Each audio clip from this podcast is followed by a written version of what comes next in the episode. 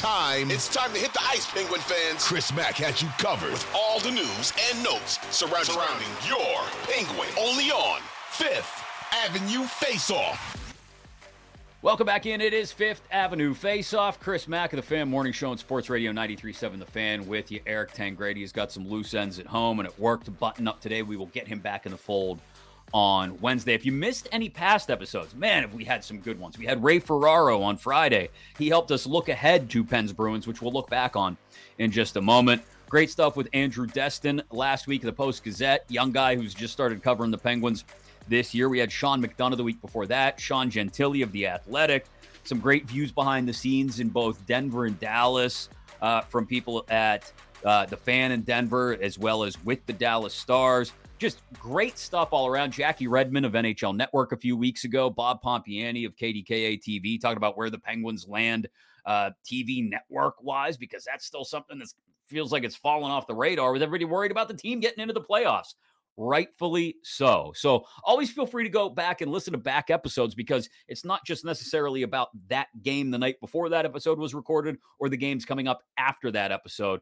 We have had uh, the same storylines, the same threads, the same themes weaving their way in and out of this Penguin season throughout. And we've been doing providing fresh episodes uh, for the last two months plus. So we appreciate you going back and listening to the archived ones as well. Takeaways from this weekend and two points against the Flyers on Sunday night, none against the Bruins, even though it felt like they were right there, right on Saturday.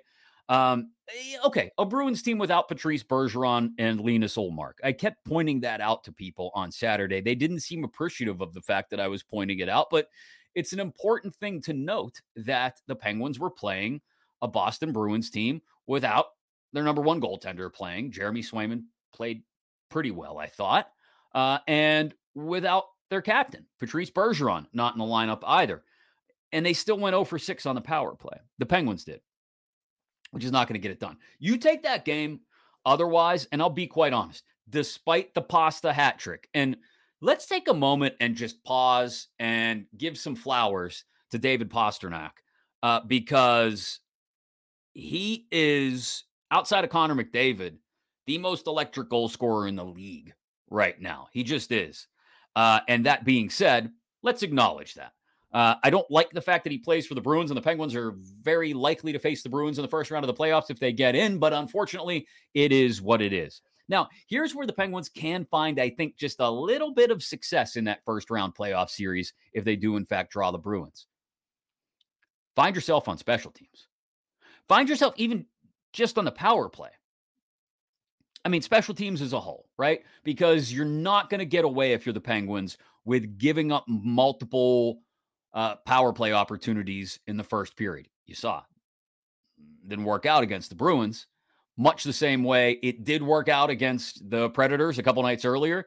Uh, Predators, eh, you know, down here, offensive talent, Ray Ferraro outlined that for us on Friday. If you want to go back and listen to that episode, Bruins up here as far as offensive talent goes, especially on the power play. So the Pens got away on Thursday night with giving up some early power play opportunities to the Nashville Predators.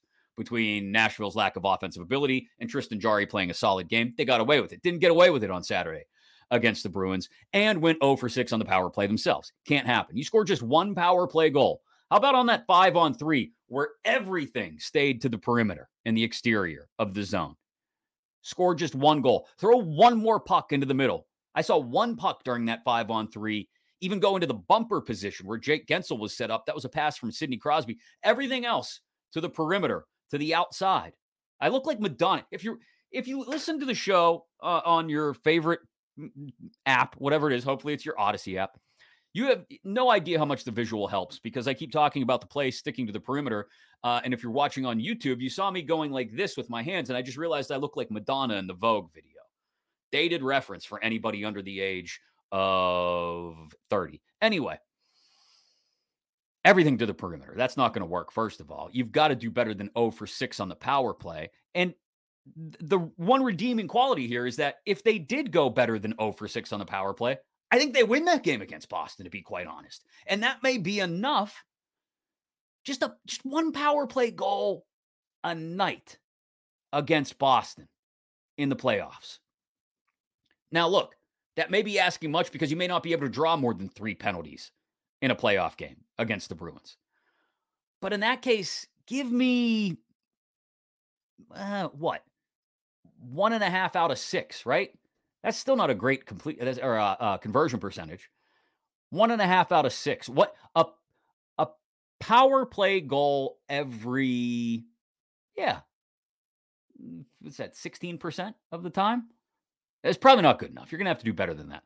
Again, we're gonna get into hashtag math in just a little bit. So let me let me brush up on my math skills now.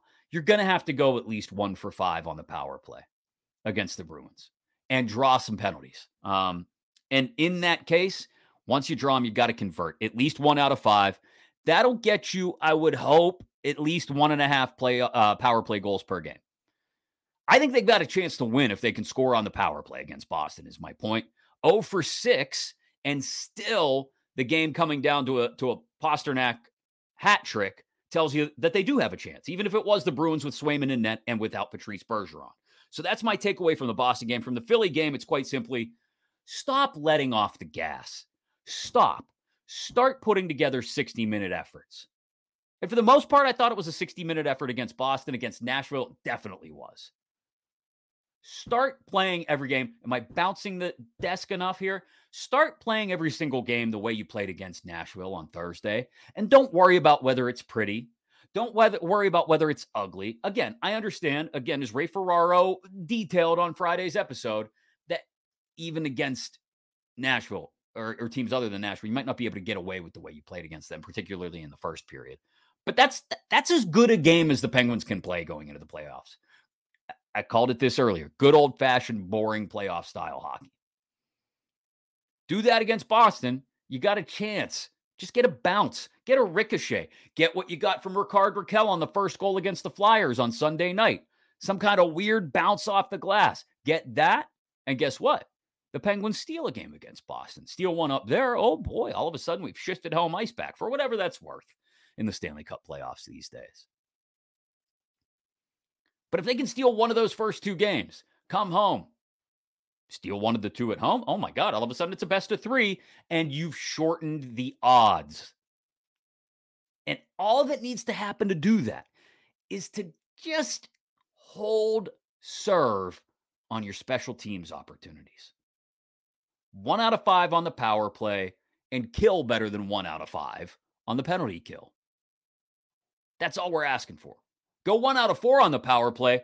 I'll start to feel pretty good about your odds but you can't go over six. That's not going to work. Um, as for between the pipes, I don't know who the goaltender is going to be come game one, whether it's against Boston or Carolina or maybe even Jersey, depending on how things go this final week and a half. Um, I don't know who it's going to be. But right now, going into Newark on Tuesday night, I would start Casey DeSmith. I thought he played really well for the bulk of the game against the Flyers. Uh, Tristan Jarry, I don't think he played a bad game against Boston. I think he played a really good game against Nashville. Came up with a few clutch saves when they asked him to. Uh, but I would give DeSmith an opportunity to stay hot against the Devils in Newark on Tuesday and see where it goes from there. Maybe it doesn't work out. Maybe he gives up four goals on 22 shots or, you know, has a dud, which DeSmith is good for every once in a while, although so is Jarry, right? Maybe he doesn't come up with any big saves as he did Sunday against the Flyers. Uh, and maybe you're right back to Tristan Jarry on Thursday against the Wild. But hell, why not find out if Casey DeSmith can get hot and carry it into the playoffs? And look, you've got Jarry there to break the glass in case of emergency. Maybe DeSmith, like I said, ends up giving up a pair of softies in game one to whoever you're playing. And you know immediately, okay, bang, he's out. But how would that be any different from some of the playoff experiences we've had with Tristan Jarry in the past? The problem here is that you don't have a tenderoni. You just don't. You you don't have. If you have two, you don't have none. That's poor grammar. I understand that much. What I don't understand is who the hell and how the hell they're going to figure out who the number one goaltender is on this team between now and April 17th. In fact, I can tell you they're not going to figure it out unless unless Casey DeSmith starts lighting things on fire, stopping everything, going unconscious in net. I don't think we're going to have a guaranteed a number one goaltender going into game one of the playoffs. Because I don't think Tristan Jarry can get that hot. I'll just be honest. I don't think he can. I don't think he's capable against quality competition. I know he did it Thursday against Nashville, and it kind of made me feel good for 24 hours or so. I got a warm, fuzzy feeling. But I don't think he can make those big saves night after night against quality opponents. Can Casey DeSmith? Maybe not. Maybe not. But you know what? It's happened here and there. With Casey DeSmith, it's more about just putting together a 60 minute effort and not crapping the bed like he did against Detroit or like he almost did against Washington. They're both flawed. They're both terribly, terribly flawed goaltenders. And in a perfect world, you'd let them both walk this off season and you'd find a new pair of guys but this isn't a perfect world. The free agent class sucks. The only guy you might be able to trade for without having to mortgage multiple future pieces would be Carter Hart. The Flyers aren't going to do business with you. Maybe you want to go after John Gibson, but how excited is John Gibson to come home to Pittsburgh? Mm. Um, and if he is, even if he is excited to come home to Pittsburgh, think of how much you'd have to give up to get him. Not just in moving cap space, but also in resources like assets, like young guys. I don't know. I, I have a great fear that Tristan Jarry and or Casey DeSmith will be back in the fall, despite the fact that we will have no better idea about either one of them three weeks from now, when the season presumably will be over. So yeah, we won't know then, and I fear I, I don't fear I know we won't know, but before game one of the playoffs, we just won't. Um, I, I mentioned at one point today that Sidney Crosby has now gone 12 games with just two goals. Just two goals in the last 12 games for Sidney Crosby. And I'm trying to convince myself that this is not a good thing, but that it is just the calm before some kind of stretch run, breakout playoff storm we get from Sidney Crosby. When he says, okay, time to turn it up to 11 here throws the team on his shoulders, drags them kicking and screaming into the playoffs, maybe even to the first wild card spot, maybe some kind of crazy seven game series against Carolina. Who knows? Sidney Crosby's capable of anything. I'm trying to convince myself it's more of that rather than a 35 year old guy seeing a 77 game regular season, soon to be 82 game regular season catch up to him. If Sidney Crosby plays in each of these final five regular season games, and I can't see any reason he wouldn't, knock on wood. This will be just the second time in his storied career that Sidney Crosby will have played every regular season Pittsburgh Penguins game. Just the second time. Second time. Only once has he played 82 games in a regular season. And I don't know if that's a good thing. I mean, look, it's a good it's good in that without him, where the hell would they be, right? Where would they be without Sidney Crosby this year? Crosby, Malkin, Letang have had wonderful years for guys their age, especially. They've been supported by some people. Eh, Jason Zucker, Rickard Rakell, Guentzel, I think, is still doing good things for the most part. Bryan Rust seems to be coming back to life. But where the hell would they be without Sidney Crosby? So, look, it's not like you were going to, there's no load management here. This isn't Gregg Popovich and the Spurs of five, six, seven years ago. And Tony Parker, you take the night off.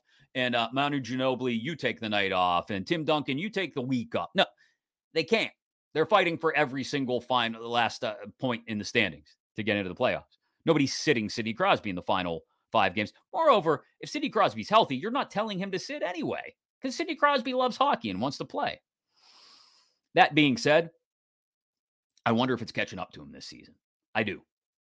I, I, keeps himself in great physical condition. He does, no doubt. I'm not questioning his, his conditioning or his health necessarily. I just wonder look, when you're 35, it's not as easy to find the giddy up. I don't care who you are, as when you were 25.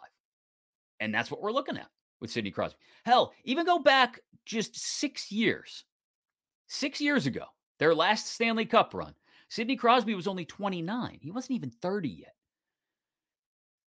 if you're of that age, I'm going to ask you right now if you are 35 or older, ask yourself how you feel now as compared to how you felt six years ago. I understand you're not a world class athlete, most likely, but just think about the difference for you.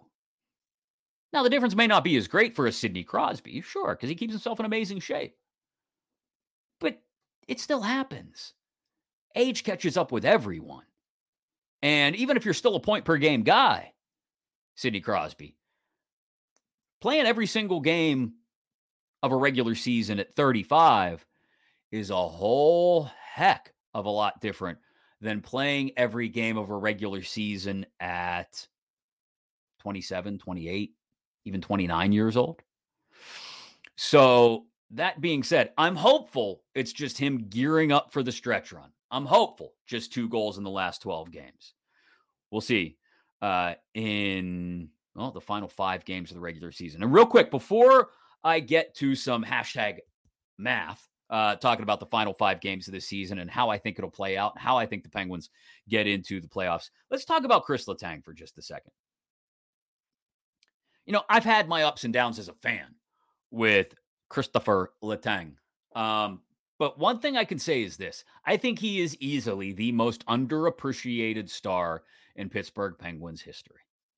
He has suffered, if you want to call it that, the unfortunate timing, again, if you want to call it that, of playing his entire career in the shadow of Sidney Crosby. Drafted the same year as Sidney Crosby. Um, again, you could call that unfortunate if you want. Uh, it's helped, you know, he's helped be a part of, and Sidney Crosby being with him the entire step of the way has helped him be a part of three Stanley Cup runs and countless huge moments. Yet, all that being said, you still find people who, at this stage of the game, still want to run Chris Letang out of town. Still. Oh, I can't believe it. He so doesn't know it. Oh, he every single time Chris Letang makes a mistake, people will light up social media.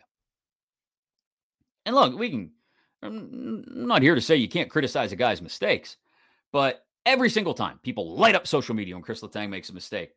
And yet you don't get the same praise from those people when he does something spectacular, like the couple of game winning overtime goals he's got earlier this year. Um, Chris Letang will go down. If Chris Letang had been, had not played on the same team as Sidney Crosby and Evgeny Malkin, would he have won three Stanley Cups? No. But I do think he would be appreciated as the most talented defenseman in the history of this franchise. And this is a franchise that employed Paul Coffey for a while, Larry Murphy for a little bit, and Sergei Gonchar for a long while. As it stands, he is the most talented defenseman in this organization's history.